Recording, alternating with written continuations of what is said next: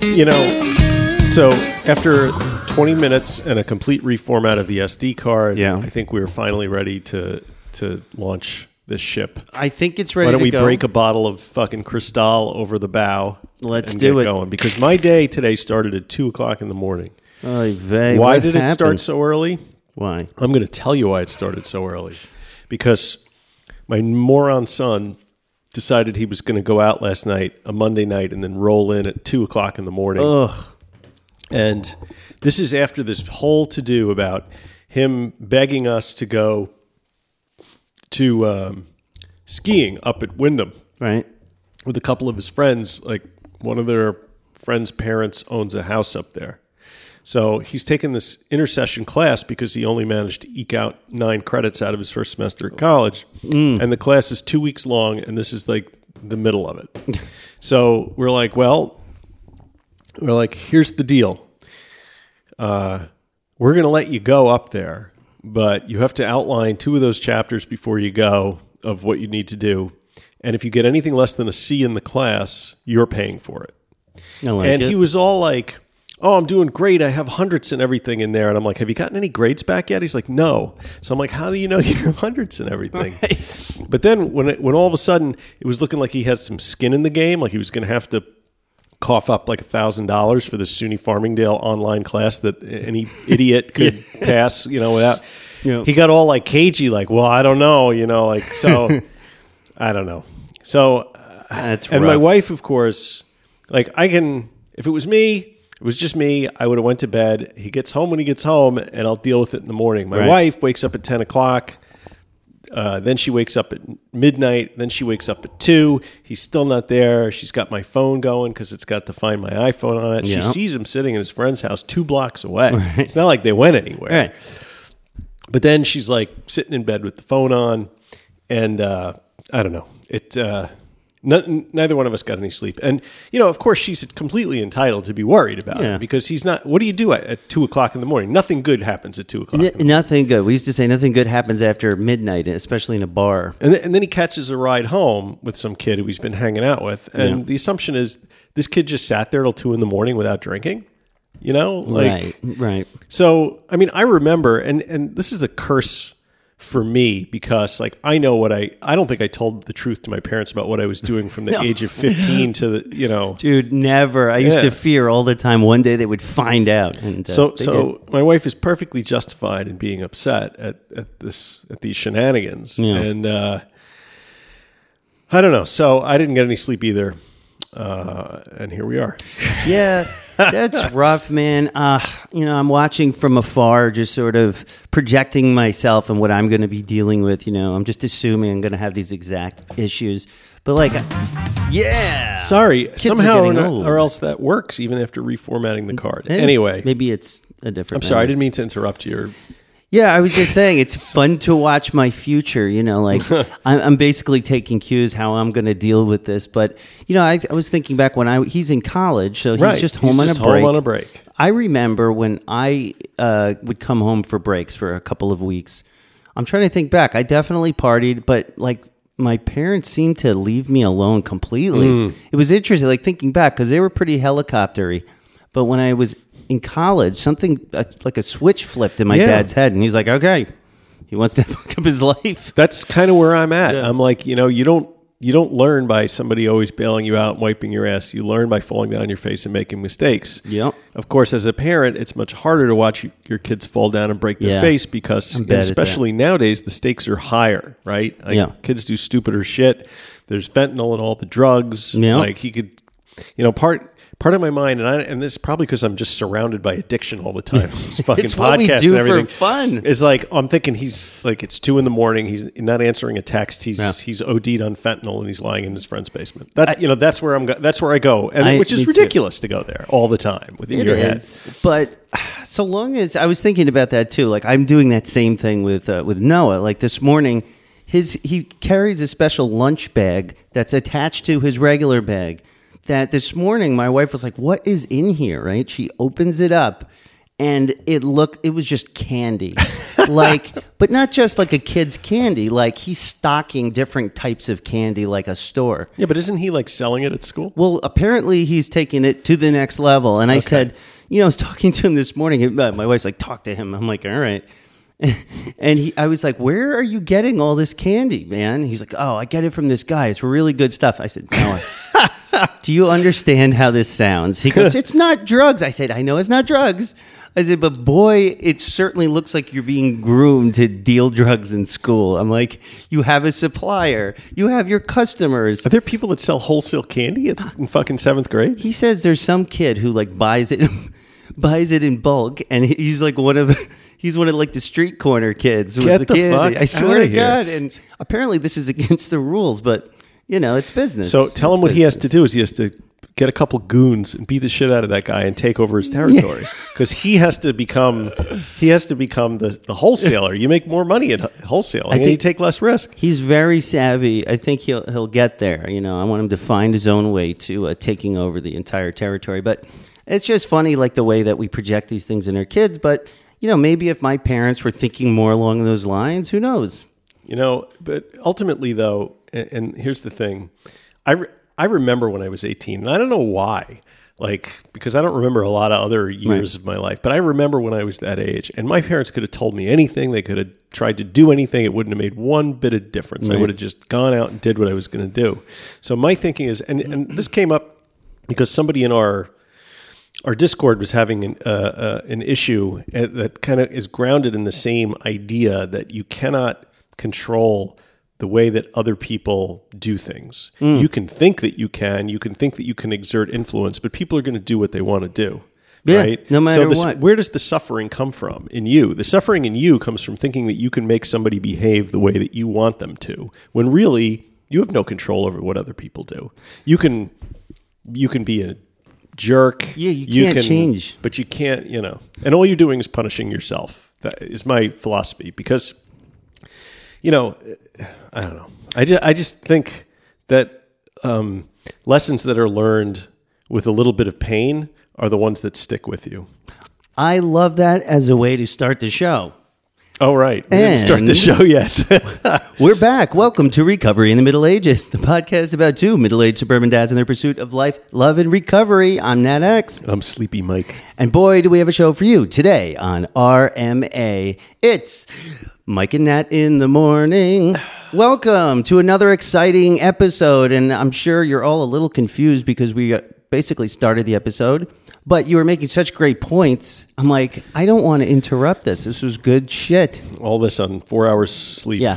This is when we sleep. this is when we get the most philosophical when I, you know, don't sleep during the night and you're just kind of half tired, half asleep, half awake, and this is when all the stream of consciousness begins meandering around the bend. Yeah, and then but there's no there's typically no touchstone or place to Right. stop. And um, maybe it's appropriate that because when I don't get a, a lot of sleep, I feel like the same as I used to when I was hungover. Yeah, it scares and me. So uh, so now we're going to be talking about this book, The Addicted Lawyer by Brian Cuban today. Yep. And he was mostly hungover a lot. All the all time. the time. Uh, a lot of parallels with my own experience, but we'll get to that. Um, Uh, this episode is actually brought to you by the Recovery in the Middle Ages Patreon. oh, remember them? What is Patreon? it's a members only subscription service featuring Discord, private message, chat, and video. Um, it's like having a recovery support family right at your fingertips. Um, go to patreon.com slash recovery in the middle ages. I'm kind of doing a, a little schlocky, but we're actually having a ball on the Discord. There's a great discussion forum on there that's separate and apart from our private Right. Facebook one. People are suffering though. Also, Yeah, people have trouble everywhere, but that's the point of this. It's we like, can all suffer together. yeah, that's what this is. It's like when you go to church, you don't go because you're an angel, you go because you're a sinner. And I wish more church-going people would remember that. I, I, as their deacon, I remind them regularly. But, um, but that's the same with recovery. Like when people come to recover with us, we, you know, it's not about being perfect. We're not, you know, Hell none of us is perfect. And uh, Not even close. so it's great though. We all recover together. So come on to the Discord. Yeah, Discord is great, man. I've really been enjoying it. It was uh, It's like five bucks a month. I think is the lowest I one. think Is it five? think or was it three? It might be three. I haven't looked at it in a long It's time. It's cheap for what you get. It's cheap. Yeah, it's fun. Yeah. Um, so that was great. So join that. Um, I'll send you a sticker. We If want great Join reviews. the Patreon. I'll just send you a free sticker. Yeah. How about that? Um, free stickers for all. Not all. Not everybody. Not all seven thousand people that like the, the Facebook group. I don't have that many stickers. Yeah. So uh, where should they visit us though? Do we I don't know. it? Did the website get fixed? Yes, it is. then it's middleagesrecovery.com. Yeah, dot com. Drop us a uh, a review on Apple iTunes podcast. We will re- re- uh, will read reviews on the air. We'll And that's review it. your reads That's enough schlocky intro Yeah, we- garbage. we do too much schlocky I know. We just garbage. didn't do any last time, so I'm like making up for it. It's okay, man. I mean, this is this is what we do. Yeah. Um, so, what do you want to do first? There's so much to do. We've got so much to get to. I think uh, some of you heard last week who uh, listened to the last show that uh, Rhina, the great famous um, recovering Rhina. Ooh, that's a recovering rhino. recovering rhino. Rhina. No, he we, he needs a shirt with a rhinoceros on it. Yes, I love this. The recovering rhino. and uh, he's been just on fire. He joined the Discord and he's been like just spreading the word. He's doing great. And he's so excited about his recovery that he's called and left another message. Yeah, it's interesting. Like he leaves a message, and then usually a week goes by before we play it because he leaves it right before the show. So I think this came in last Thursday. So Oh, nice. circumstances may have changed, and I think he's going to have to leave another corrective message Uh-oh. after we post this one that goes into further detail. But. I have, I, I will confess that I have not listened to this. I have not either. So we're all going to hear it together. Here we It's go. Probably a little dangerous, but Here we go. I hope it's not too loud. What's up, Mike and Nats and uh, RMA Nation? This is Ryan Johnston, Chicago, and uh, just calling to check in, say hey, how you doing? Honestly, I really have nothing to say, bro. If you don't play this, that's fine. I don't really care. I'm literally on break at work and bored. But I just want to call and say things are going good. I know I just called in the last show, but I just want to say hey, how you doing? And uh, hope everyone's doing well. You know, I'm doing good. I'm uh, going to, to Florida at the end of the month. Oh, cool. Something I wouldn't have been able to fucking do uh, if I was using. You know, so it's like these little things are, are are cool. Like people ask me to go out and shoot pool, and I was able to do that and say yes. Like I swear to God, these are things that I wouldn't ever even consider doing. It would be a straight no for me. Uh. Sorry, because you know my life revolved around getting and using more drugs. So it's the little things that starting to add up. I'm uh wouldn't say I'm in a great spot, but certainly better than I was. I love you all. Stay strong. Much love from the Midwest. boom. The Midwest. You know, after he left this, he uh, he sent me a, a, a DM asking if I could hear a Chicago accent in there, and I pretended that I listened to it, and I said, "Yeah, but it's not really that bad." But here he sounds like some kind of fucking New gangster from the South Side. I don't Yeah. know. Yeah, the Chicago was like da Bears. That was like when the Chicago. right. Um, and he called in the RMA hotline. So if you want to call in and leave a message, it's 516 888 6297. Uh, It's about three minutes, but yeah, send us your stories, your updates. Tell us how you're doing. And uh, yeah, man, uh, I first got free, when I first, especially Suboxone, he just started uh, medically assisted treatment. Yes, Uh, Suboxone. we like medically assisted treatment here. And what he's noticing is once you start uh, on one of those medications, you all of a sudden have all of this free time because you used to spend 12 hours, eh, whatever it was, 24, just searching for drugs, doing drugs. It's a nightmare. Yeah. So now he's discovered, like, okay, now I don't have this craving all the time. I'm not chasing this high all the time. I can do anything. I've got time. I've got energy. It's amazing. And so I'm glad he's uh, sticking with it. And uh, yeah. Yeah. Thank you for checking in. Yeah. Thanks for the Midwest accent. I had forgotten how uh, prevalent it is in the Midwest. Yes, right? the See, this is me not sleeping. I'm just fucking babbling. so I don't. Are we moving on to emails or what are we doing? This is a tell us your story uh, or send us an email uh, segment of the show. Uh, send it to Mike R at middleagesrecovery.com. Uh, you could send us these emails or, or posts on the uh, on Facebook, and we'd love to hear from you, and uh, so does everybody else. Are- so we got one. okay. Are we folding this into Monkster Speak or is that a different thing? Um, well, I have more for Monkster Speak, but then we won't be able to do much with the book. So you, Okay. we'll save. I just want to try something. Okay. Okay. Um, it deleted all my. Oh, okay. I'm going to have to play the Monkster Speak uh, jingle underneath this very spot here Okay. at 14 minutes and 59 seconds. Monksters speak. Here we go. Hi, Mike. I was listening to your. Uh, it's a guy, so let me do that again. Hi, Mike. I was uh, listening to your latest podcast when you asked, "Is anyone really doing dry January?" Yes, I am. Do I think it's because I need one month off? No way. I need all months off. However, I have to say, it makes it much easier socially to use the now popular dry January to kickstart one's sobriety. And no, it is not my only tool in the toolbox. I'm involved in multiple recovery groups and programs. I have no illusions that Dry January is a facade, but it's one that is now in the popular zeitgeist. Mm-hmm. This now opens the door to people who may have been afraid of the social stigma surrounding alcoholism or alcohol use disorder. Stigma. In my humble opinion, it's just another door to welcome people into a health centered lifestyle. Love your podcast. Keep at it. Love Fred. No, he didn't say love Fred, but Fred. Fred, thank you so much. Um, I love that.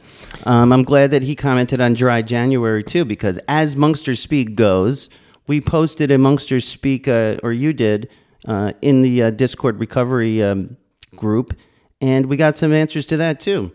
Um, Um, I got another email, but I don't, so I don't know if you want to do that or you want to just, just go right into well, my- this one is the Dry January, so let's read the Dry January responses before the next one, unless that's a Dry January. Sort of. It's from Samantha at Okay. Soberlink. Go Hi, for that. team. Mind sending over November and December's impression info when you get a chance? the landing page received 20 visits in December, and 10 of those people filled out a form to learn more. Exciting stuff. Thanks. Yes. Is that exciting? That's a 50% conversion rate. That's pretty good, but That's did anybody amazing. actually buy anything? Is the question. I don't know. Uh, those are leads. They might even sell just the leads. Samantha, we will send you that data Yes. forthwith. Absolutely. And keep advertising with us. Come on the show. Let's do this together. At Soberlink and RMA can go places. Eh, don't, get, yeah. don't get all too excited about that. Right. So, um, so we had some responses to the Dry January Monkster Speak on the Discord, and uh, Mike asks, "What is your experience with Dry January or Sober October or any other 30-day program you did? Challenges, wins? What did they do to keep your their mind off of alcohol? Did you decide to continue after 30 days?" Thanks, Kyle, for the question. Did I write that? Well, Kyle kind of wrote it. Kyle was our executive producer this week. Okay, thank you, Kyle. Um, so uh, Liz, Queen Liz of Monkster Haven, says uh, only time I stopped drinking for any significant period was for six weeks while I was undergoing laser treatments for the fat accumulated around my waist. Well, I couldn't. Sorry, Liz. Not funny, but funny. You know? I couldn't wait to start drinking again, and that's just what I did. It was about 10 years ago. Um, wow, that's cool. I, I want to get something like that. I can get the fat off of my stomach. I didn't realize that was possible. I didn't either. I have a quite a bit of fat. Tell, tell us rid of. more, Liz. I'm looking for that hourglass figure. Plus, you, you stopped drinking. Did they give you any pain medications? Hmm. Inquiring minds want to know. do they? like, do you get do you get oxys for lipo? I would imagine there'd They be all these addicts with very slim physiques if that were the case. I bet you know? they do in the really rich ones when uh, they're Yeah. just trying to give them more medication. Now, Chris, Chris Stop 057 wrote a really long one. Oh, just out the guy. Well, yeah, it's long. um, shall I read the whole thing? I don't know. Yeah, what we got plenty of time. All right, we'll just skip the life update. No, I don't have anything do interesting. everything. I never did a dry. Uh, this is for Chris on the um, on the uh, Patreon. I never did a dry calendar month like sober October or dry January. However, when I quit drinking, I built up. I built up to it by reading Annie Grace's This Naked Mind and listening to her podcast. Yeah. Uh, she just come out with the alcohol experiment, which had an online support feature with daily emails, reading, video, and journaling prompts. It was free back then, and I signed up just after quitting on my own. I did quit before, but this was different. Uh, the program was fantastic. It helped me refocus my intention from white knuckling to learning about alcohol and human biology as it relates to alcohol, other addictive behaviors, and the brain chemistry behind craving, compulsion, and other behaviors. He's a good. This guy would be a good journalist or like um, good writer here.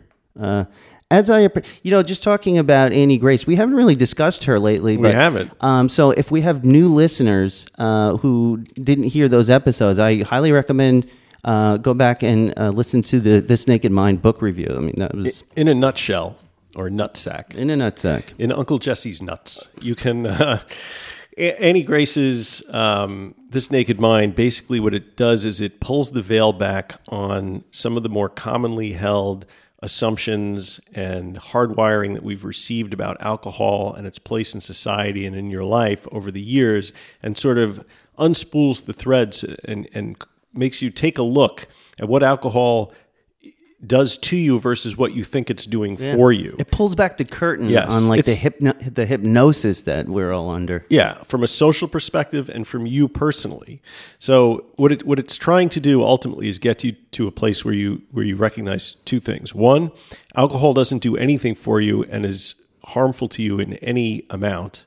And um, two, sobriety is not a state of deprivation, but it's a state of abundance, and it's something that you should aspire want to be in all the time rather than constantly thinking about where your next drink is coming from. Do you think I got that? You got it. and and the, the big takeaway for me was once you see that, you can't unsee it. Like Yeah. once you internalize everything she's, you know, talking about, I was, you know, and that's what Chris is talking about. You can't unknow that stuff and it completely changes the way you think about alcohol. Yes. Moving on.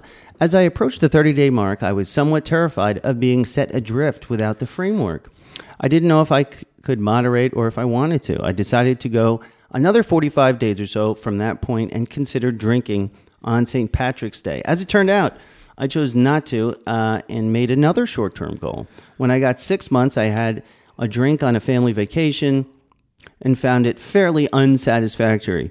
But I knew I'd created something of a crossroads. A month later, I found myself wavering and went back and restarted the experiment. By the end of the second go, I was much more resolved to go forward on my own. Mm-hmm. It became much easier to make one decision than to debate it daily and weekly ad nauseum. Absolutely 100%. Ends with some Latin. I love it. That's why people should consider when they're flirting with the idea of moderation that moderation all that does is make your life a lot more complicated in that Yeah. you're, you're if anything you spend more time thinking about alcohol not Yeah. less Exactly. Uh, and you know the goal uh, actually what annie says the ultimate goal is is to make alcohol a small and insignificant part of your life so that you're not obsessed with it one way or the other right Yeah. and that's what he's that's what he's talking about there really it's that moderation is uh, pointless Its moderation is It's is harder. Pain. Yes. Um, we've got one more from the Wizened one. And Okay. I feel like we have to read this because Alan. This is from Alan on the Discord. It's a short one, uh, ish. Uh, Alan's words of wisdoms are always welcome. the, it's a whiz bomb as usual. This is from Alan. Uh, dry months weren't a thing when I was drinking, but I did have a bet with a friend who could go the longest without drinking. What I remember is we both cheated. it's sort of like the Seinfeld with masturbating. Yeah, yeah. Uh, I probably lasted a week with the help of weed. Two in, Tuinal, and whatever else I could get my hands on. I've never seen that spelled out before. Uh, I did kind of have a sober January when I first got sober. I was in uh, a treatment seven weeks, and they discharged me New Year's Day, and I went back into the halfway house for I think six months. It was a long time ago, and I'm getting old. All uh, yeah, memory. It helped being off the street for all the holidays in the beginning. It wasn't entirely sure uh, this sobriety thing was going to work. But with the gift of perspective, I can look back at those early days and see that I was done. So, sober January. Yeah, sure. I cannot drink in January or June or December. now I'm going to go enjoy my straight up black, no sugar coffee, neo Neanderthal that I am. Hope y'all have a great Friday. Thank you. I'm going to do the same. Yeah. Yeah. Great points. It's funny, you know, I've been talking to some people lately who've been doing dry January, you know, I, I guess folks who just are just your average drinkers, you know, and by that I mean like they drink a fair amount, um, but have decided for whatever reason to take a month off. And I've got I, the questions I'm getting are really interesting. It's like, you know, my wife and I have no idea what to do tonight, like w- without going out and What do we drinking do? somewhere. Like, what do we do, you know? Uh, so I'm like, I don't know, try axe throwing. You know, like I don't know what to tell me. You know, because it's like, and then like I saw all these articles been coming for whatever reason. Dry January seems to be like really in the zeitgeist, as the Yeah. other person said this year, because there's all these articles that have been coming out like. Uh, like you know what what should me and my spouse do we have nothing to do and um, you know everybody usually quits on dry january on this day and it's january 6th or the first friday after they say they're going to do dry Januaries when people fall off. Oh, okay. Because they realize that you know they get to the Friday and they're like, well, my whole social life is revolved around Right. going out to bars and drinking, and it's almost like people can't like conceive of the fact that that there's something else to do, and I and I think some of it is like. People are looking to recreate the bar experience without alcohol, and that's like, Why and nobody that? wants to do because that, a bar without alcohol is a bore. right? Oh wow! You see that? See what I did? there's a bumper sticker or a T-shirt. It's, it marketing just flows out of me. Catchphrases, It's amazing. branding.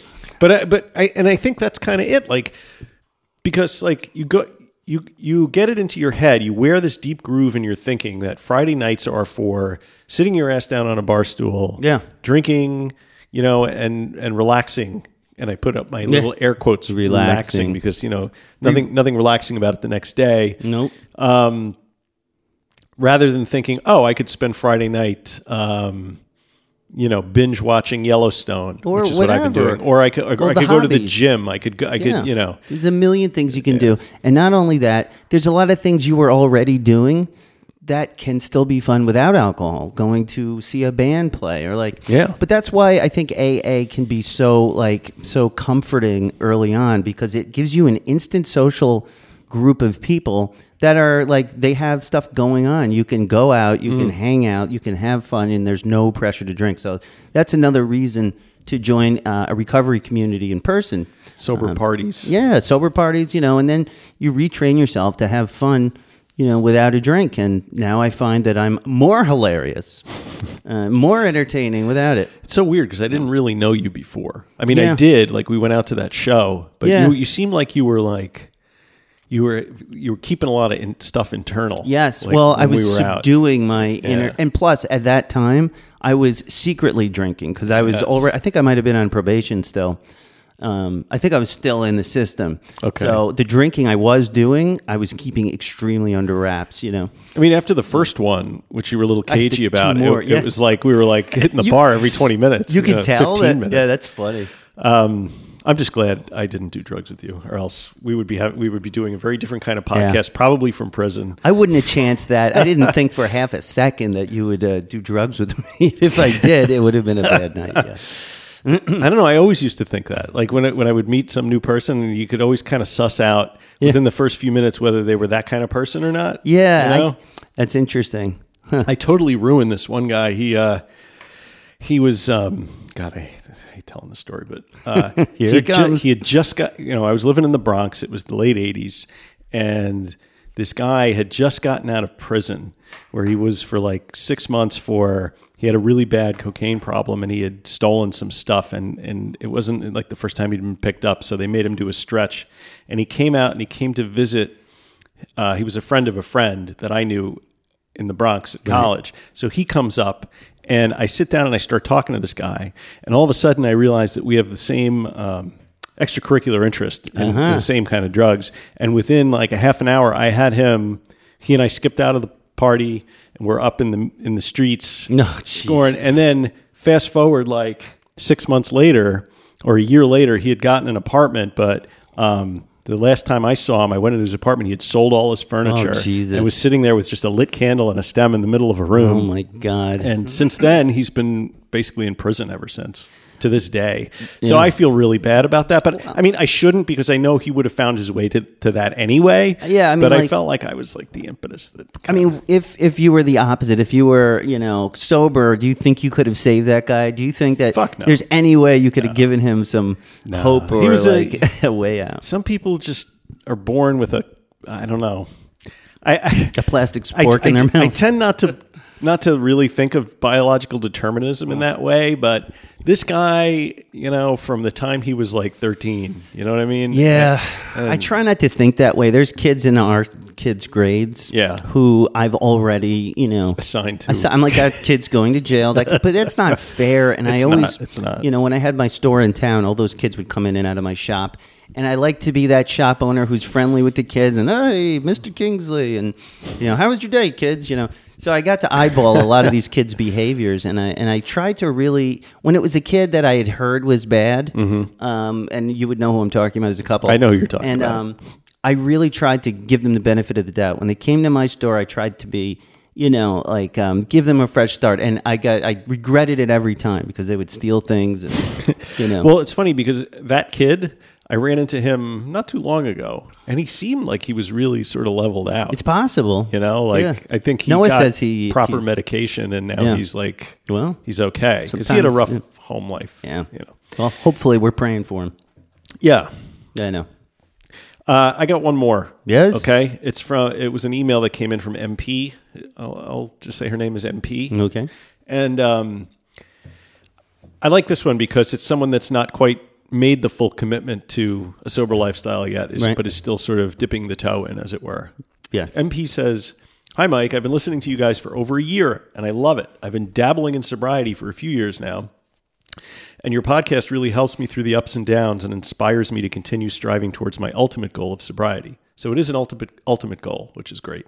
Um, I think one of the reasons I can relate to you guys so much is that I too grew up in the New York area in the 80s. Summer in the Hamptons, big yawn, but a shit ton of fun. And winters in NYC. I went to a boarding school. I'm going to leave the name out. And then Hampshire College and spent many summers touring with the dead.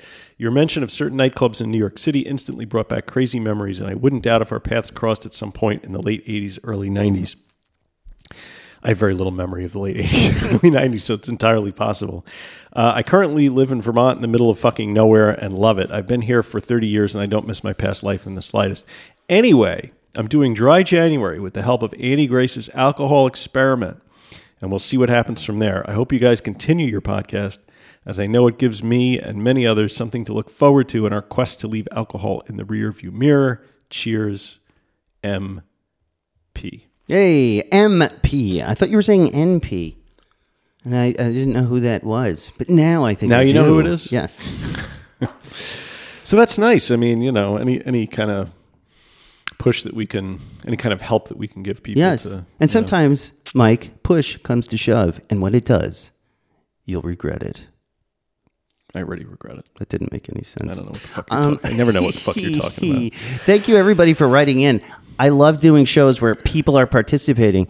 As you know, it's always been my dream to have like a, a radio show, you know, a morning zoo type of thing, or yeah. and um, I wish we could have like call-ins, and you know, so this We is just- could. I mean, uh, the phone is hooked up to the machine. We I- could just give people a time and tell them to call in. that's not a bad idea. Why don't we just do that? you want to do that? Yeah. All right. Okay. The Australians are almost in bed. But you know, they, Maybe they'll call. What happens? You do it, and then nobody calls. Isn't that like the most embarrassing, demoralizing just pre- moment in a pretend show? it- pretend it's not even a segment. You just Yeah, slip you over it and go on to the next thing. Yeah. All right, maybe that's coming soon. Does anybody out there want us to do call-ins? Does anybody want to call in? Because it's hard enough for me to get people to call the hotline Yeah. and talk when they're you know Let's they're not to the talking to a person. No, no, I want people to call in. Maybe when we go switch to video, we're doing our streaming show. We're going to stretch to a, sh- a daily streaming morning show. it's co- Didn't Dave try that on Dopey and it just sort of petered out? not exactly. He didn't do it the way I wanted him to. He had a different idea. I said, "I think you should do it this way." He said, "I can't." I said, "Okay, we'll see if it works." So you've been uh, doing the Sober Together app? Yeah, I uh, I've been enjoying the Sober Together app. Uh, not a sponsor, but we're actually getting a lot out of this. And as I start building the RMA recovery program in my mind, because that's what I'm doing, I'm trying to put this all together because I feel like we're really growing a, an interesting ecosystem of recovery and support, and all of these little pieces are Think of it coming. more like a petri dish. Yeah, I love it, and it's it's starting to crystallize, and um, and so one of the things I really like about the new like where I'm going with the RMA recovery program is this sober together is like the perfect way to get the sharing uh, and reaching out and personal touch of a re- like a meeting, uh, but it's on your phone, and you know it's it's a lot easier if you so, have social anxiety like myself um, or don't want to, you know, aren't comfortable in front of a real person. So I've been enjoying it. So let me get this straight. You want to steal Dan's i- idea? I mean, we would probably white label his app or something, or no, we were just working together, but like, you know, something like that. I enjoy it. It's a, I don't know, I don't do it exactly the way they want you to. You don't answer the question of the day, I noticed. Yeah, because I, I'm too busy. I'm like, as soon as I see it, I hit the button, I do a quick thing, and then I'm back to it. Like last night, I was like, shit, I forgot to do my check in. So I was in the middle of 10 things out here. I ran into my bedroom, I did it. and a minute into it, my wife's like, "Nah, nah." I'm like, "What? I'm doing my fucking thing." So it's very hard for me to get like time where I can focus on it, but I do it. It's like something that keeps me grounded, and I love to see everybody else's. So I, I watched I watch all your check-ins and Oh, you do? oh yeah, and like I should have watched them back to back because they're all like this. Hi, it's Nat. Um, I'm really busy today. I'm pulling my hair out. Every, everything's crazy. Uh, okay, talk to you tomorrow. Like every day, it's like it's like can barely post the same one. Oh, I barely get it in. I'm like, ah, so sorry about that. But No, uh, they're good. And I, people appreciate could- you tagging me in every single one of your check-ins because then I feel obligated to watch it to get the little one out of my Yes. inbox. Well, yours So- are great. You know, a couple. I watched a few of yours, and I'm like, I'm feeling, you know, insecure about my shares because I'm like, holy shit, this guy's actually putting good stuff out there. You're thinking, you're making comments about, you know, what you're feeling and how you're doing. You know what I do? I do it first thing in the morning when I wake up, which is like five in the morning. Yep. Nobody's around except the dog. And the dog sits in my lap and we do the fucking thing. I like that. See, Yeah. I've done it a couple times with my kids in the den, and I'm standing in. Yeah, the, I can't do that. I think I showed Max in one of them. I'm like, Max is like, Daddy. like, can I get any time? But it works for me, and I think, uh, yeah, it's great. And we're on there. It's not a huge community yet, you know, so it's pretty intimate. And uh, there is a guy with an Australian accent. Yeah. So if you like to hear Aaron's that, fucking awesome. He's got such he's such a glowing like recovery like just it feels good to watch this guy share. He's uh if you want to know what he's doing this week, he's he's camping with his son. I love it. Yeah. It's great. He's giving like little updates from uh, from the tent, you know. That's awesome. Yeah. It's awesome. I, I get him on the show. I want to. I, I do. I was thinking about that. Like, there are some people on that app that are really interesting. Yeah. You know, I would love, and I know we usually don't do like people to come on and tell their story, but maybe, maybe- we could do that every once in a while. It might I be mean, a good thing. The show is a living thing, like the English language. It changes, it grows with usage and how people need it. So Yeah. I think that would be cool. Yeah. All right. So, uh, So, buttons. anything else going on in your life that you want to talk about before Um, we drift into the lawyers and fucking shit? Yeah, I took a. Um, oh, uh, no, I don't. There's nothing. Um, Really? I took Noah to Micro Center. Uh, I love that story. so, if you guys out there, you know, like, what is Micro Center? How do you describe Micro Center to someone who doesn't know what it is? It's like what?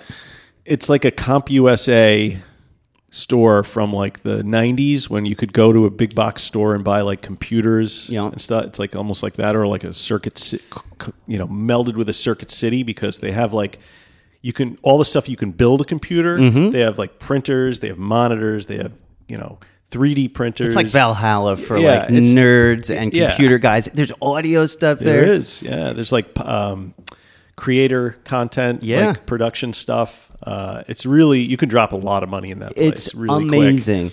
And so my son, if you guys have listened to the show, you know he's not like a straight ahead, you know, like sports kid type of thing. He's more like me and Mike.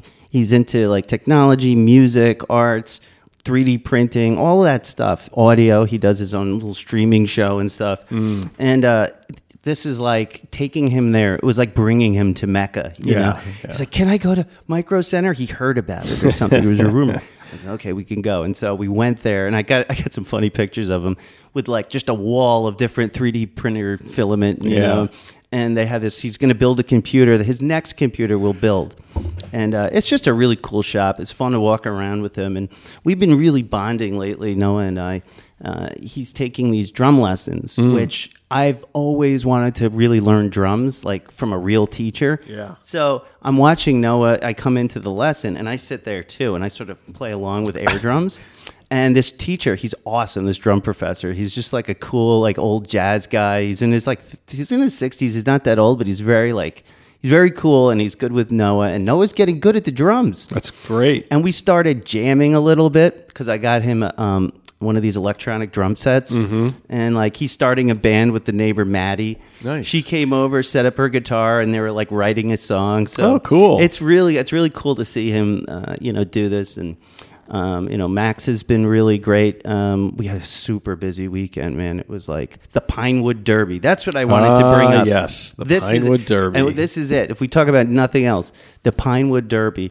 Um, if it's is a Cub Scout thing, I think they do it globally. Oh, yeah. Uh, you carve up a car and paint it, and then You start with a block of wood and then you turn it into a car. into magic. Yeah. Um, and so that was all day, you know, nine to 12. His car did horribly, um, which was really depressing, you know. And I remembered that's exactly how it went for me. and my wife's like, don't tell him that's what, and my dad said the same thing. He goes, well, tell him that's what happens to, uh, to you, to us on our side of the family. We don't ever win Pinewood Derbies, you know. And then my wife's like, don't tell him that. but I'm just trying to commiserate. Uh, but still, he had a, a good time, I think. And then a basketball game at three, and then Micro Center with Noah, and it was Yeah, just, it's a busy day. you know. I'm out of the Pinewood Derby finally. Do you miss it? Uh, yes and no. I mean, I did it through two kids through Yeah. Cub Scouts, so it was like I have like ten of those cars, like ten years And worth of cars. all this stuff. Like I was uh, texting you about something with the car, and you're like, "Listen, I got all kinds of shit." I'm like, "I got everything." One thing need. I didn't have was the saw because I broke my bandsaw. Like, we should have gone over because that wedge that they give you because we didn't cut it ourselves because we suck. Right. Uh, it sucks. You know, we put yeah, the weight on it's it. hard. It's hard to balance Yeah. it out. So Ben won the whole thing once. what? Yeah, he won the won the pack thing once, and then That's awesome. I we both lost interest after that because Yeah. we're like, you know, Once you win, yeah, who cares? I mean, who cares? I- you know, at that point, you should just go for design. But this is wonky Boy Scout shit. So Right. Like it, it was like Mike Tyson in his prime. That was like you. You're like, why am I even fighting? What's the point? for money, but I don't, you don't get any money for winning the Pinewood Derby. Yeah. just stale munchkins. Um, besides that, you know, there was one thing that came up uh, between my wife and I that I am not going to share on the show. But I was talking to, I started to use the Discord a little bit more, you know, because I'm starting to build my own recovery support with uh, all of the awesome monksters, and I'm starting to really utilize it. And we have a relationship section. Yes. And every time I have an issue with my relationship, I'm like, should I post something? I'm like, I really need support here. I want to hear other people's opinions, but I'm like, maybe I shouldn't. Um, any case, I did, and I got some very good um, support and advice, and I really appreciate it. Um, so, got to get on the Discord to, to hear about it. But If you want to read about Nat's Yeah. relationship problems, it'll cost you three bucks a month. yeah, no, but but the point was getting that support. You know, sometimes it's not like there's a solution. No one's going to give you the answer. It's just a person listening. You know? Right. And uh, and so that was really great. What about you? Acceptance is always a solution, Yes, that's true. um, but not to be, you know, don't don't get walked on, but accept. I'm Accept. not big on acceptance, man. I, I'm big on not being able. I'm big on accepting the things that I cannot change. And changing the things you can. Yeah, less less with that one. And do you have No. the wisdom to know the difference? Well, that that's where the problem is, right? Hmm. Trying to trying to suss out which which things are within your control and which Right. things are not. And sometimes that is not clear. And sometimes the things that you're expecting from other people are not the things that they want to give you at the time. And you have to be okay with that. And you have to realize that maybe that's one of the things that you can't change. Right. And I'm speaking in real generalities, but I, you know, that that's a lesson that over the last year or so, I'm I'm really trying to internalize because I was very like into the idea that my way of thinking was the correct way of thinking, Mm-hmm. and that if people were not thinking like me, then they were not, you know, doing the correct thing. Mm-hmm. And that I realized like my, that's just egotism on my part or egoism, Right. And that I need to let go of that because people have very different ways of looking at life. They come from different backgrounds. Right. They have different life experience, and it's not my life experience. And maybe my life experience is really fucking weird because I'm reading the book, The Addicted Lawyer, and I'm like, well, I, that guy basically lived my life. you know? Yeah. Or vice versa, you know. And and I'm like, nope. Like my wife, the people I deal with at work, none of them come from a background like that. Right. They're like normal people. they don't know. They don't know what you've Right. been through. So if anything, like the way that I think about everything is the exact opposite of the way things should be done. Yeah. You know? So I don't know who the fuck am I to like be thinking that people should be behaving the way I want them to think. And and it's it's it's given me so much like inner peace lately. Right. Like you- my wife was like, "What's wrong with you? Like, like, Why are you so give her a peaceful?" Big hug and kiss now, and I'm all like, you know, and I think she thinks I'm like I'm trying to hide something. Yeah. but uh, yeah, I don't know, man. I just I needed to share that because like I've been feeling, and I, I some of that I think is from the Sober Together app because I'm talking through Yes. stuff that I never, you know, not going to AA meetings and just talking to you is great, but like I, you There's know, this nothing little like question it. of the day, this Yeah. little back and forth with other people, it's really uh, having to sit down and talk about what's going on in your mind is Mm-hmm. really worthwhile. And I know I'm preaching to the, a bunch of people that have been vomiting this shit out in AA meetings Yeah. for years, but like to me, like This was new for you. I mean, well, I mean, never I had did- that I- I- experience. even in when I was in AA, like the, the meetings I was in in the '90s were like not really conducive to that level, you know. So this this step, this one removal from like face to face contact, even though it's just sort of like video to video Yeah, it's contact, perfect. It's perfect. Yeah. It really is, and I all kudos to Dan and and I don't know Dan's last name, but M, I think. Dan M for for and and whoever else helped create that app. Because anyway, I digress, but. Yes, you digest. I digress. We haven't done a whole hell of a lot uh, the last over the last week. We were just trying to get our shit back Yeah. from Christmas and It's it's happening though. I feel like we're we're getting into a rhythm. The shows are getting better. We're we're in season. oh yeah, no, I meant me personally, And you personally? and, and my family. Like, just Well, it's reflected in haven't- the show. So Yeah. Mm-hmm. I went out to Target Rock on Sunday. Do you know where that is? No. So do you know where Caumsett is? Yes. So if you keep driving on the road past Caumsett, there is a little federal wildlife area called Oh. Target Rock. Cool. and Erin and, and I went, no kids, and you know I, I'm always like after her to like go go out and walk around, usually as an excuse for me to lug my camera around and Right. take pictures, which I'm sure she finds incredibly boring. But uh, but we went out there and we had a nice walk in the woods, and I, I found a seal. I took a picture of seal and some birds and stuff, and it was really good, a nice mental recharge. Um, you know, and and you know what I realized is like I don't need four hours of hiking through the woods, which is what I think I need. Right. What I really need is just like an, hour or, or half an hour of walking in the woods and sort of forest bathing, as they call it. Yeah, I- I Japan. could use You know, that. you just get a little of the yeah. It's there's a word for it, like shinrikyo or something. But it's like you you basically ground yourself in the earth and you bathe in the forest. And we heard some owls hooting, and it was really something. That's all. Now I I got to do that. You know, I got some of that last thing I'll talk about before we talk about the book. But we went to the planetarium. Yeah, That's I love what I wanted place. to talk about. so that was my forest bathing, if you can call it that. Uh, on Long Island, there is a, a Vanderbilt Planetarium and Natural History Museum, which is very much not known.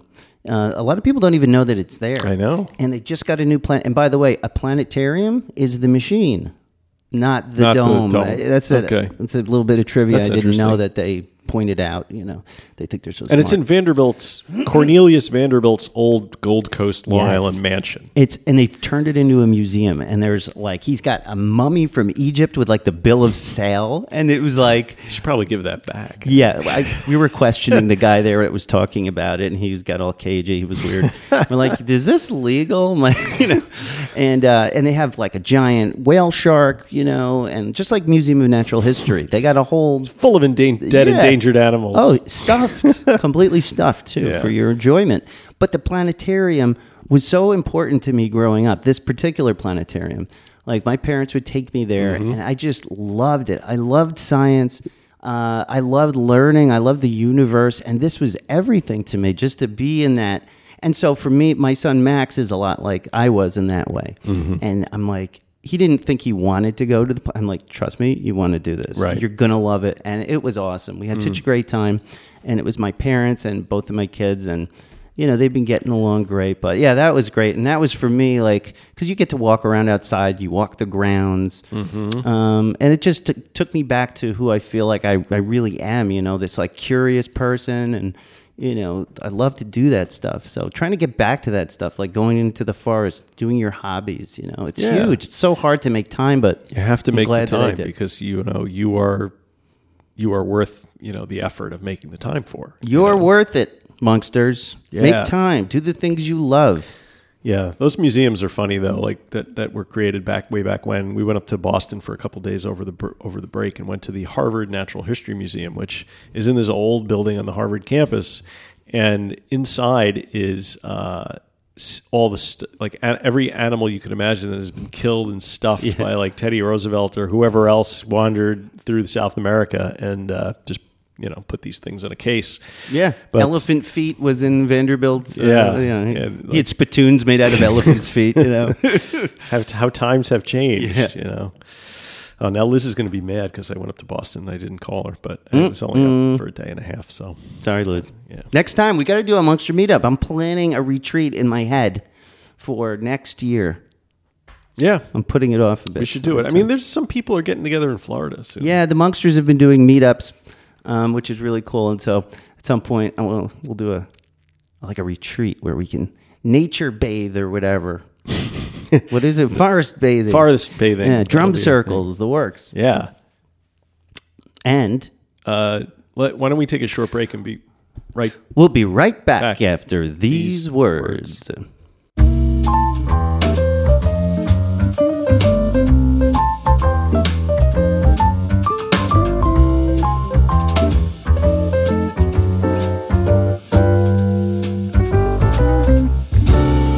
And we're back. And we're back. Apparently, on a wholly other um, file on the machine.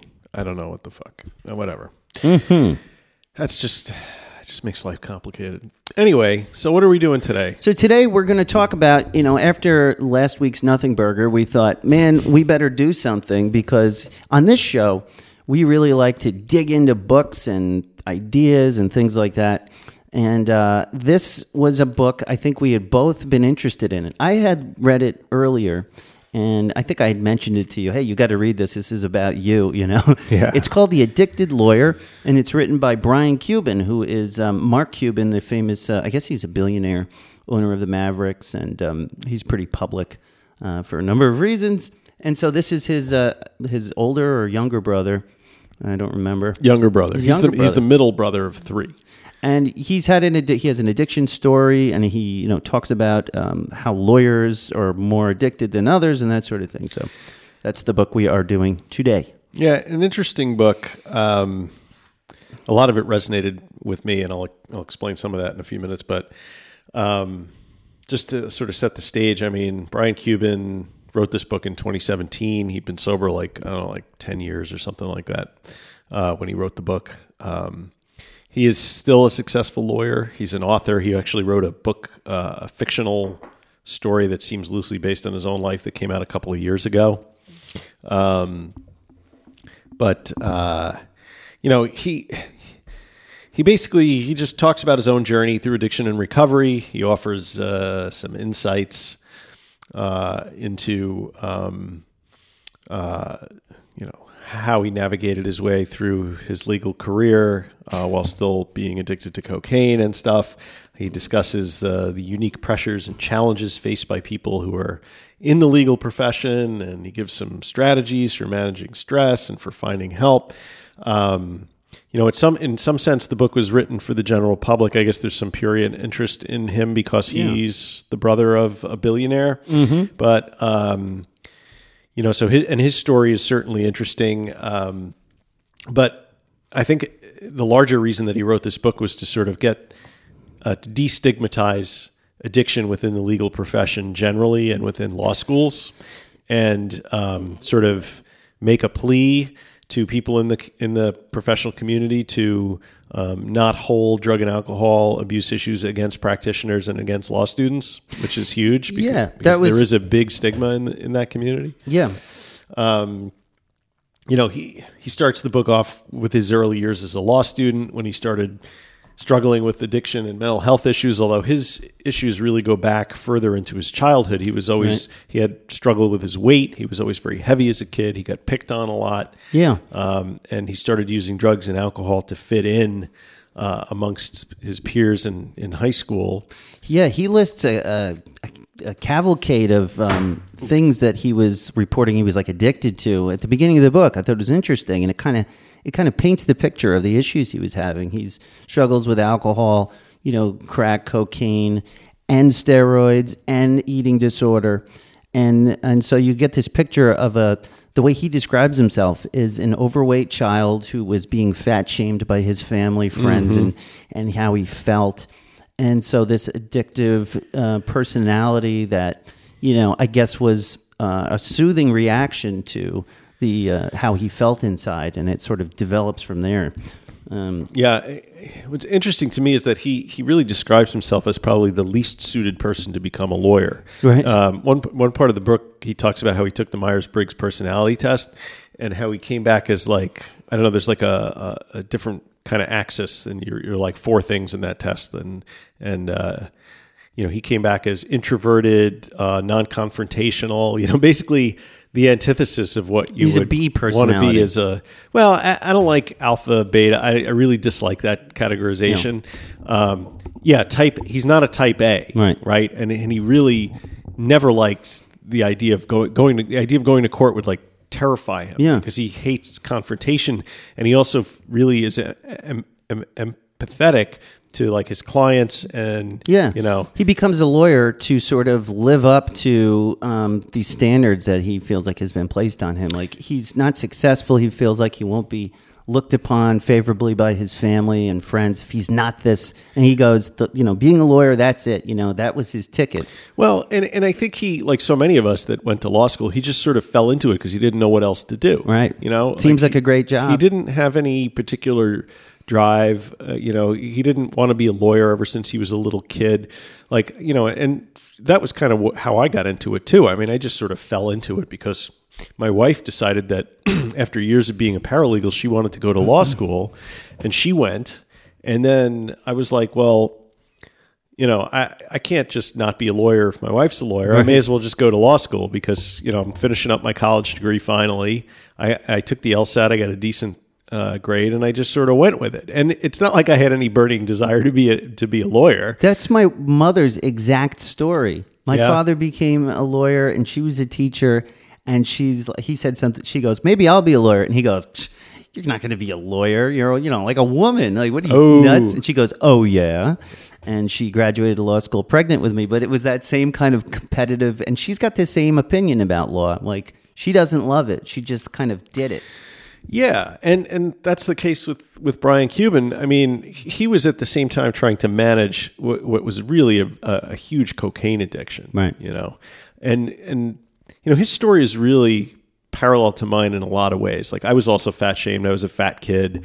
You know, I didn't have a lot of friends. I started getting into drugs and alcohol to make friends and to be more social. And in my case, it worked. I got plenty of friends, you know, who would hang out and do drugs and alcohol with me and drink with me. Um, you know, and and but like, so I stopped doing like, you know, I had a, a year, you know, a couple years of crack running like in the late '80s, early '90s, and then I stopped that, and I had a couple years sobriety, and then that's when I sort of went decided to go to law school. I had been like had my shit together, and I went. Um, he was getting like worse and worse, and then Yeah. he went to law school, and he did you know, partied all through law school, but the, the wheels really started coming on the, off the bus when he graduated from University of Pittsburgh Law School, hopped on a bus uh, with 500 bucks in his pocket and moved down to Dallas because that's where his brothers were living Yep. at the time. We want to be around uh, Mark, who was Yeah. uh, Who was successful and gregarious and everything. And he ended up working for Mark's company, but only packing computers into boxes and Yep. shipping them out. He didn't have, he, it took him three times to pass the Texas bar. Yeah. Because all he would do, he, he was working these sh- shitty jobs. Like his first job down there was like working for the city of Dallas, like, but um, buying easements for the city Right. that they could run their sewage pipes through or whatever. And and I'm like, well, when I got out of law school, I took a job for the city of New York, you know, in their tort division, and it was the work was a little more uh, litigation, you know, and Yeah. and I realized that I didn't love litigation from the beginning, but I was kind of I felt like I was stuck on that path, so I started drinking like like Right. a fish when I got out of law school, um, and in law school. But um, but then the, the the blow started up again a little bit because Yeah. I was kind of like, you know, Makes things interesting. I don't know. Sometimes if you're in Yeah. that, you're like you got to change something about your brain, change something about yourself. Yeah, because, deal like- with how you're feeling. It was it was the legal profession is alternatively boring and terrifying, right? Right. Like I I sit in a room and I can depose somebody for 3 hours and I was good at my job. You know, I was I was I guess I was very high functioning. Um, but I didn't necessarily like it. And then I'd have to go into court. And when I went into court, I was like terrified of being in court because I'm, I'm like fresh out of law school and I'm arguing motions against guys that have been out of school for 20 years. And they can smell the blood in the water. And it's like not a position that I really love to be in. Um, They see you coming a mile away. but I started getting, I started realizing that I liked going to court with a hangover because I wouldn't be as like, um, I wouldn't be as anxious. Like I would have normal anxiety from hangovers right. but at the same time like i could argue emotion and i wouldn't it would be like almost like i was out of my own head you know what i mean So it, like, gave you a little my bit of consciousness was yeah. altered a little bit But um, so I'm going to play a quick excerpt from the book that's a little germane to to this situation. So here we go. Being high functioning was a blessing and a curse. In my mind, I needed no help. I showed up to court sober. I did cocaine only in the bathroom of the firm or on my office desk with the door closed when I had no appointments. It provided just the pickup I needed sometimes, and it all made perfect sense to me. I viewed my law firm bathroom slash coke breaks as almost a performance enhancer that would allow me to do my job better.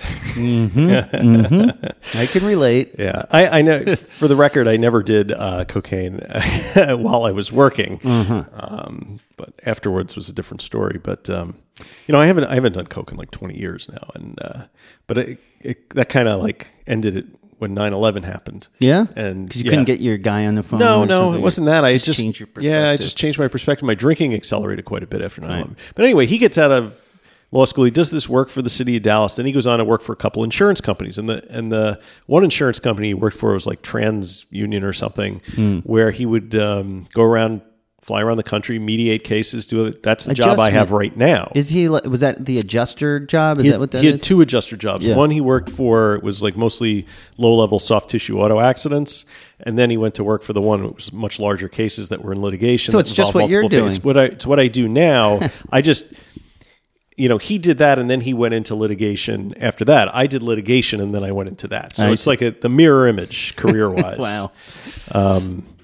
and you know it, it is a blessing and a curse to be high functioning you know because like Yeah. you can if you're doing a really good job and i've done a great job in my career i've gotten promoted i you know Yeah. do very well um you know you, the urgency to to stop is not there Right, because things have, and that's one of the reasons they tell you you need a rock bottom because they they say this all the time when you know you're trying to help someone, but like things are going too well for them. They don't have that reason. It's very hard to tell somebody who seemingly their job is going well. You know, nothing has nothing has hit the fan necessarily. Right. So why should they change? You know, and it's very hard. But as those things start to go downhill, it, they still you start. I'll speak for myself. I would begin, you know, convincing it wasn't that bad, or making ex- until it was so bad there was no way I could, you know, I'd be in handcuffs. You know, so it's hard to get somebody high functioning to uh, take a look at what they're doing. It is, and and it's one of the reasons why I have a really hard time accepting like an AA paradigm of addiction because my experience is not it's a continual slide into the basement of bottoms. Um, my experience was there were times when I was very bad, and then there were times that I could reel it in and I could function for years as a high functioning person that drank way too much alcohol. Right. Right. Eh, But it, but it wasn't like a, a straight line from left to right going down. Mm-hmm. You know what I mean? Like, uh, like you know, like I said, I, I haven't done cocaine in 20 years.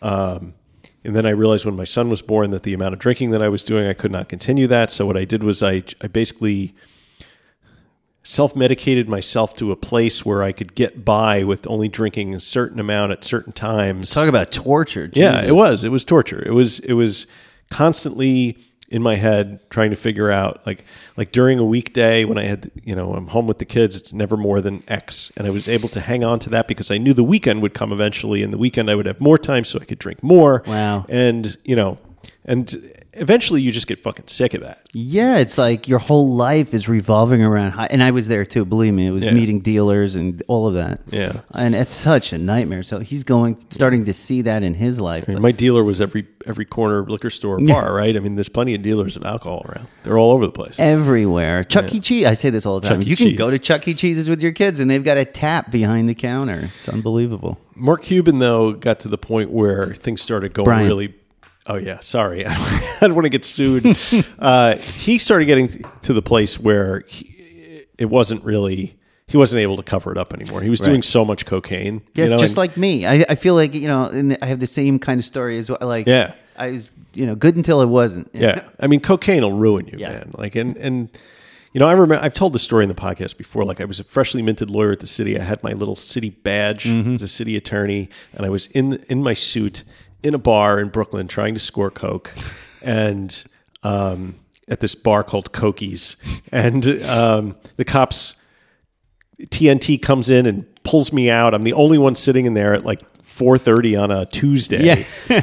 pulls me out. I had just gotten the number because they're like, no, we don't sell out of- behind the bar anymore. But here's the number for you. And he gave me the number. I put it in my hand. Fucking TNT comes in, pull me out, put me up against the wall. They're like, open your hand, open your hand. They thought I had like a bag. in there. Right. And they look and they see that number and they're like, what are you going to do with that number? Uh, you going to call that number? And I'm like, no. Of course not. No, officer. I'm filing it. I pull out the badge, and they're like, uh, "Counselor, you, re- you you shouldn't be hanging out in this What bar, you and you do?" you know what you're doing here, you know." And they, Yeah. they just let me go. Wow. But you know, if that if I had called that guy and he had met me there and he'd given me the bag, and then TNT had hit the door, Yeah. I would not be uh, Yeah. I would not have a license today. You Yeah, you'd be in deep shit. and that was the kind of thing that scared me off the off the off the coke. Yeah, I mean the laws are very strict, but it's easy to forget that stuff. One of the comments he makes, like he was buying tons of coke. Oh, yeah. and he only like sort of flippantly mentions that he thought of, you know, that it's illegal, Right. You know, and I just thought back to when I was I was never dealing with that much, you know, but. I rarely thought about if I get caught, I will be in jail for this long. If I get caught with what I have in my pocket, I will have this consequence. Yeah, you was- never you never think like that. you that. know, and uh, even empty baggies of heroin in under your seat or something. I used to have that shit all over my car. Yeah. and uh, my dealer's like, "You just leave that shit there. If you get pulled over, you're fucked." I'm like, "Oh, thanks, buddy." And uh, Legal advice from the heroin yes, dealer. yes, he was right though. I cleaned it up, but uh, yeah, Well, one the other thing I like about the book is that he he not only talks about his own story, which is pretty crazy. You know, like like for example, like you know he got all the when the Mavs were in the were in the uh, championship for the first time, he got tickets from from Mark, and instead of like going to see the game with those tickets, like I guess he he he could see the game from Mark's box, but he also had the ability to purchase tickets for the playoffs, and he bought them. And then traded them to his cocaine dealer for like giant bags of coke. Yeah. And then he took the coke this is the this drove me insane. Reading this before you go on, this Yeah. is like addiction horror for an addict like me. So he gets the, he gets this big bag of coke for for two tickets to the playoffs. He takes it home. He's snorting a little of it. Then he decides he needs to hide it. So he breaks it up into three bags. He goes to like He gets Home paranoid. Depot. Yeah, He goes to Home reason, Depot. He buys a bunch of like switch plates and uh, and like a bandsaw, and he cuts holes in his drywall, and he Yeah. installs the cocaine like behind a phony like electrical outlet. He really goes out of his way. Yeah. Then he's thinking about it, and he's like, he's horrified, and he goes and collects all the coke and flushes, Flushes it down the it down the toilet. toilet. This fucking idiot. and then does the same thing again. Again. Two days later, he's like, "Why did I flush all that coke? I'm a He's so moron." he goes and he buys it, does the puts it behind the thing, takes it out of the thing, and flushes it down the toilet again. I'm like, "There's a guy who's who's kind of reaching the end of his rope." You know? I never got that crazy. Like that is a lot. That's Yeah. fucking. And the dealer kept keeps showing up. He's like, I got more tickets for this guy, and so he's just hiding in his hotel room. You know, being paranoid and flushing thousands of dollars of cocaine down the toilet. Yeah, that was that was bad. So he was having a rough go of it. You know, I mean, those stories are great, but then he also sort of interspaces those with stories about other people in the legal profession who- that he reached out to when he quit himself, and then he started working in uh, recovery uh, field, uh, trying to help other attorneys or people in the legal profession, and he includes a lot of their stories in the book as well. Yeah, Joseph Naus uh, was uh, whose book we did had on the show was also um, in those special groups. He was talking about those addicted lawyer Yeah. support groups. So Right. So, so they exist, but but there is a huge stigma in the legal profession because legal people who go into this line of work are typically your type A, aggressive, self-starter, grinders, people who will work try and outwork everybody else, and uh, it's also an extremely competitive. Yeah. Field. So if people smell any blood in the water, like they know that you've got a problem, They call them sharks for a reason. I mean, they'll just you know, it, it's not it's not reaching out and getting help. Most people lawyers don't do it because they're afraid of the stigma in the profession, Right. despite the fact that you know everybody says okay. You know, lawyers have a terrible rate of drug and alcohol abuse, and you think, well, so did accountants, so does everybody else. Lawyers are are three times more likely than the general population to have Wow. addiction, and this is self-reporting, and most lawyers probably underreport. So Right, the so figure gotta is probably more. even higher, which is twice more than surgeons Jeez. uh, and you know significantly higher than the general population.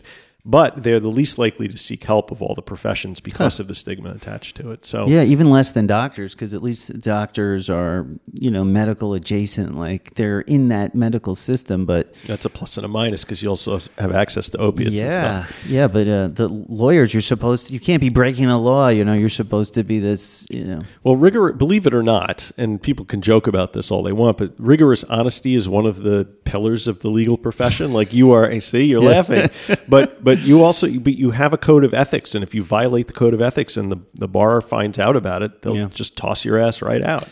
Yeah, You know, if even you- if you do something unbecoming to the the legal profession or something. Yeah. I've heard of that. Yeah, Although that's really what'll get you thrown out is stealing clients' money, right? Don't touch taking money out of your escrow account, and you know people do that because when they get addicted to drugs, the first place they go is the client's escrow got account because that's where the money is. Thousand dollars sitting Yeah. in this account. Why not? You're in control. Those are the people that get disbarred and tend not to get their licenses back. Mm-hmm. You know, so it would be better for the legal profession and for all professions to reduce the stigma around drug and alcohol use, to put mechanisms into place where you can reach out to an employee assistance program or a bar association program or something along those lines Mm-hmm. to get help before you're dipping into your client's escrow. Uh, Yeah, money. Yeah. I mean that that that's it could be wishful thinking, and I think how this works is when somebody well known in the legal profession has to like come out as you know um, a recovered addict or something. You know, the the whole paradigm has to change, and uh, that's not easily done. No, I mean, a lot of people don't want to be lawyers, and when they become lawyers, it causes them all kinds of internal mental Yeah. problems and contradictions, and that leads to a lot of drug use and alcohol abuse. You know, so the, he interviewed somebody who was um, on a law school admissions committee, and when someone approaches them to say that they have a drug or an alcohol problem after they've been at school a little while, her first question to them is, "Do you want to be a lawyer?"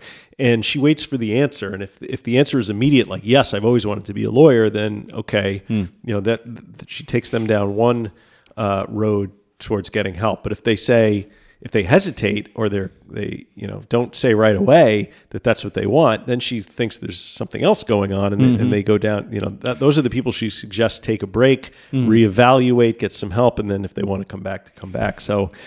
I think there's an awful lot of people out there who really don't want to be lawyers that just go to law school. But like you can do tons of stuff in business. Maybe what they don't know is with a JD, which a Juris Doctorate from law school, you can do plenty of uh, business related stuff. You don't have to pass the bar and practice law. See, everybody always says that, but Isn't that can true? you think of any jobs that, that for that that that might be true for? where you're not taking some kind of like legal counsel position. Yeah, Um, I'm not sure. It would Right. have to be like human resources or something in an advisory capacity. Like Joseph Naus gets that. He's like advising on con, but you're still doing legal work, but you're not practicing, right? Like that's the kind of jobs he gets before he passes the bar. But I Yeah. guess you're still dealing with the law, so it's still something you don't really want Or, to do. I mean, you could go into insurance and kind of do what I do. I mean, I don't go to court and argue motions anymore. I don't practice law necessarily, Yeah. but I but I use the skills that I learned in law school: Mm-hmm. negotiation, compromise, you know, all that kind of stuff. just as an entrepreneur, it it could be extremely advantageous if you just knew the law that way. Yes. you know? And one thing law law school does teach you is how to think in a certain way, how Right. to take logical steps from a set of facts and draw conclusions from them and then Yeah. work off of that. And that's a good thing to have, I think, for anybody. But Yeah. um, but you know, when I was looking to get out of litigation, uh, there was not a lot of alternative pathways that were clear to me. Right, you have to be You know? creative, and you know because a lot of it is just entrepreneurship or something, where you just need a great idea or uh, and that sort of thing. So yeah, So uh, yeah, it's it's a really interesting book, and you know you get a lot. There's a lot of good stories in there. Um, you know, one thing I found really interesting about his his life also was this whole orthorexia stuff, like where he, um, I guess he call it exercise bulimia, is what he had. So he would run right, 15 or 20 miles a day yeah. every day. we see that a lot in addiction recovery memoirs. These guys who yeah. roll. I mean, he he wouldn't call himself an ultra marathoner, but that's basically what he was, you know, and and you know, that's all a lot of that is tied up in like shame about body image and stuff, and it really is a manifestation of an eating disorder. And it mm. kind of got me thinking, like, is that really the basis of my own running and exercising and stuff? But you know, I I just don't have the capacity to run twenty miles a day uh, or the time. Yeah, I mean, you're doing great, you know, right now with your six miles a day. Um, Five. five miles. I think you should up it to six, starting tomorrow. Sometimes I do too, Yeah. but uh, but like, but he went. He did that for years on end. I mean, it's definitely a compulsion at that point. There's And it- definitely compulsion to it. I think you know because when I was doing the running during the pandemic, I did it as an it like a, an escape. You know, even though I was running three miles, um, and I got uh, a little high off of it. So it could Oh, be you- a number of things. you definitely get high. Yeah, sure. Yeah. You feel good. Uh, I used to say I felt like I just won the Super Bowl. I'd run three miles only around my block. I'd Mm-hmm. come home sweaty. My, I'm like, my family's watching TV. I'm like, ah, they're just watching TV. Here I am sweating. I'm feeling good. I'm like, I'm getting exercise, you know. So it's a very good feeling. I guess that could be addictive too. And Like, it's healthy. Yeah, you're addicted to the endorphins, and you're, Yeah. there's also other stuff going on inside your head. I mean, uh, Cuban himself was saying that you know there were t- periods in his life where all he would do would be like cocaine and drink and run 20 miles. Like he just didn't want to be around other people. That's all he wanted to do. So it was like an isolating thing, also. And I think um, that was also in the uh, Finding Ultra um, when Rick, Oh, yeah, Rich, Rich Roll, Roll, yeah. said the same thing. Like he's when he was getting into his ultra marathons, he was missing as much time doing that with his family than he did using. Yeah. Clearly, it was healthier, but you know, it was still uh, you know. So if he's running away from responsibilities and intimacy with his family, that's not the best reason to you know do ultra marathons. Yeah. Yeah. And what if you can't? What if something happens? You get injured and you can't keep it, keep going. You know. Yeah. Then what? Then what do you do? You Yeah. start drinking again? It's your coping mechanism, and all of a sudden it's taken away. You know. That's tough. So it's important to think about those things. You know, running is healthy and and all of that, but it's always important to look at your motivations and why you're doing the things you're doing. But don't throw the baby out with the bathwater. If if you get something out of a healthy activity that is distracting you from, you know, the uh, part X in your life, you know, I would say keep doing it. Um, you know, within reason. But I like this book. I think this was a very um, it was entertaining. He's a sort of pseudo celebrity, and um, the story is definitely we can learn a lot from it. Yeah. Um, and so I recommend it. Two thumbs up. Two thumbs up from the Monkster community. I mean, obviously, I, I found it a bit more compelling Yeah. just by virtue of you know the profession he's in and, and how like some of his thought processes seem like they mirrored my own. Yeah, and I'm glad you know he seems to have adjusted well. He's he still does some legal work and he's like, but he's more like involved in helping other people in the profession get help. yeah, it sounds you like know. he's thrown himself into you know helping people and making sure people can learn from you know his experiences. Yeah. and it would be cool to uh, to get maybe we could get him on the show. Have two lawyers. We'll have a lawyer, addicted lawyer roundtable. Joseph Naus, you, and Brian Q. That would be interesting. Yeah. I'll, I'll I'll drop him an email with a link to the show. Let's do it. see if he's interested. Let's get him on. Because on. I did notice on his webpage, like it's like have Brian come talk to your thing, and I'm like, well, that probably costs some money. Oh yeah, yeah. So, Who yeah. knows what he wants? Ten thousand dollars. um, and okay, with that, I think we have a recovery in the news. Yeah, we do. I um, I'm gonna put the sound, the the jingle. Oh shit, that was Why weird. is my home phone ringing? right here. Oh, Wait, let me turn that. Anyway, I'm gonna put the recovery in the news jingle right here. Yeah. Recovery in the news. Recovery in the news. Recovery. Recovery in the news. Yeah, yeah. There's no way. You know, on second key. thought, I'm not gonna put it in. that was terrible. I'm just gonna leave that as the thing. Please don't. I don't know if I was in key. I couldn't remember the chord. Um, So there's recovery been- in the news. Recovery in the news. So there's been this story going around. I first saw it on NBC News, um, a video from NBC News that says uh, that there's a unique program that offers hope for those with alcohol-related liver disease. Hmm. Mm. Um, so there's a new program that was recently launched for liver. Okay, so this is from the Inquirer.net. I don't think it's the National Enquirer. I think it's got more um, credibility than that. But uh, so it provides this new program provides individuals battling alcohol related liver disease the chance to take control of their lives. Um, alcoholic liver disease, of course, is on the increase lately. It's claiming the lives of younger and younger people. Um, people in their 20s and 30s now are developing cirrhosis Wow. and fatty liver and stuff. Um, That's not good. A 2018 study has revealed that the problem is getting a lot worse. Deaths from alcohol, alcoholic cirrhosis have been consistently rising since 2009, uh, and with the sharpest increase reported among those aged 25 to 34. And while it doesn't say it in the article, uh, I remember from reporting on this issue several months ago that. Uh, the amount of women who are developing alcoholic liver disease, uh, cirrhosis, uh, is really going crazy because women's livers are smaller and they can, in theory, handle less alcohol. So if they're drinking more, it's more destructive to their liver than if a guy is doing it. Wow. Um, and of course, you have the pandemic, which Increased, increased everyone's drinking and alcoholic um, liver disease. Um, Don't forget, uh, alcoholic. You know, whipped cream is out there. Alcoholic ice cream. Oh yeah, Yeah, boy, I love ice cream. ice cream. And I love alcohol. Alcohol. So that's it's in everything. Men have a mi- higher mortality rate than women from cirrhosis, but um, the annual rate for women grew faster at 37% compared Jeez. to 29%. So um, it's a complex issue, multiple potential factors. Um, You have the economic upheaval of the pandemic, uh, and um, people are drinking, just generally drinking more in society. Or I should say that less people are drinking more because overall alcohol consumption is down amongst Yeah, younger groups of people, right?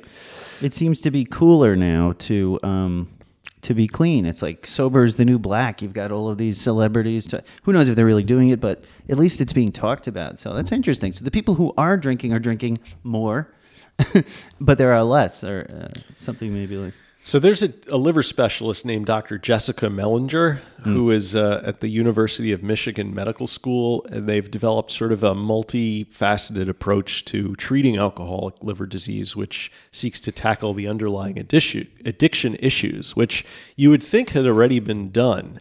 But I guess liver specialists treat liver disease; they don't treat alcohol use disorder, Right. Right. So. You'd think they'd know something about So, it. so they're reporting on this as if it's like this incredible scientific breakthrough, we just discovered. when really what it is is they they their revolutionary liver disease treatment approach combines the expertise of both psychiatry and addiction specialists. Wow. Early results being highly encouraging. so, I mean, it, uh, it it sort of boggles the mind that.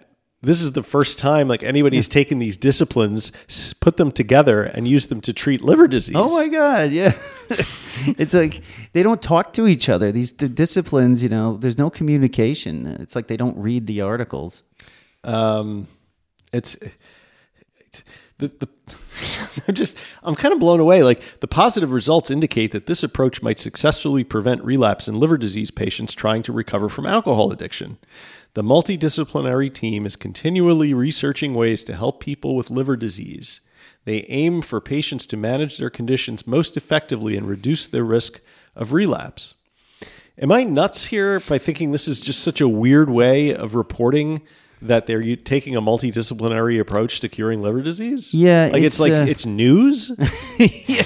it, it's almost uh, could they be that like myopic like they're really just now like oh wow like this is news yeah so oh thank god they're getting there eventually maybe Because I guess the previous treatment, uh, this this fellow, Dr. Henry Kranzler, the Benjamin Rush Professor of Psychiatry uh, at UPenn, believes this is what he believes that simply informing patients that they have liver disease and require the immediate cessation of drinking is not sufficient. no they're just understanding this Yeah, there needs to be a real thoughtful and concerted plan, he continued. Uh, it's more motivating because it's more tangible than saying in a vague way that if you stop, things will get better. He also noted that the message to quit is more effective when the person sees scans of their liver. yeah Here's your fucked up liver. Here Better it quit is. drinking. Um, yeah, the fact that they weren't already like bringing in recovery options or understanding that people, if they are at that stage of liver disease, probably they're not going to be able to just stop drinking that easily. Or maybe someone has already told them in the past that they need to stop. you think? And Um, it's just it's it's really strange to me, uh, or maybe it's this is just shitty reporting, and that people are just going off the NBC reporting, which mm. and there's more to this multi, multiply multiple disciplinary approach than just mm. you know tell, getting people to like an AA program Yeah. or giving them medication. yeah, I mean, I don't know. I don't know what if you can really use a lot of medically assisted treatment if your liver's almost on the way out. Though That's a good. you know? That's a good point. Like, what kind of options? Uh, I guess you could take the Vivitrol shot because it bypasses your liver. does it? Well, it's a shot. The liver. Doesn't when you- everything go through the liver though? The blood all go th- goes through the liver, right? Yeah, but if you get the shot, somehow it's better for your liver because it Okay. doesn't get processed. Now, now somebody, monsters out there, Any- correct me if I'm wrong. Any hepatologists out? I don't know. Not herpetologists; those are snake people, right? I think that if you inject it, somehow this is better. You know, it doesn't go directly through your liver. Words of wisdom. Not a doctor. Just FYI, I am not a doctor. Yeah, we don't know, and don't inject anything. Please. And that's recovery in the news. Uh, bing. Yeah. Uh, that I'm a one-trick pony today. yeah. Uh, I'll just keep saying yeah. That about does it for today. I, I had a great time. Did you? yes, and it's improved my mood immeasurably from when I began. You should have seen this guy when he came in this morning. It was I was bad. heavens to Murgatroyd. Yes. Thank you so much for listening. Visit us at middleagesrecovery.com, Podbean, Apple Podcasts, Facebook, Instagram, Spotify, YouTube, and Twitter. So tweet us at twat, you twit, support your favorite show, drop a five star review, join our private Facebook group, buy a t shirt, or simply write and say hello. We love meeting new monsters and chopping it up on the Facebook group. But if you want a higher level of support uh, and get with the Patreon crew, it's patreon.com slash recovery in the middle ages. And we are hanging out on there recovering together and we look forward to meeting you. And finally the best way to help the show is to share it with a friend. You know somebody who might like this show? Tell them about it. You know somebody who would enjoy it or maybe you want to give them a subtle hint that they need to stop drinking, send them a link to the show. And as we say, non proficiat perfectum. That's progress, not perfection. See you next time. Stay fresh, you cheese bags.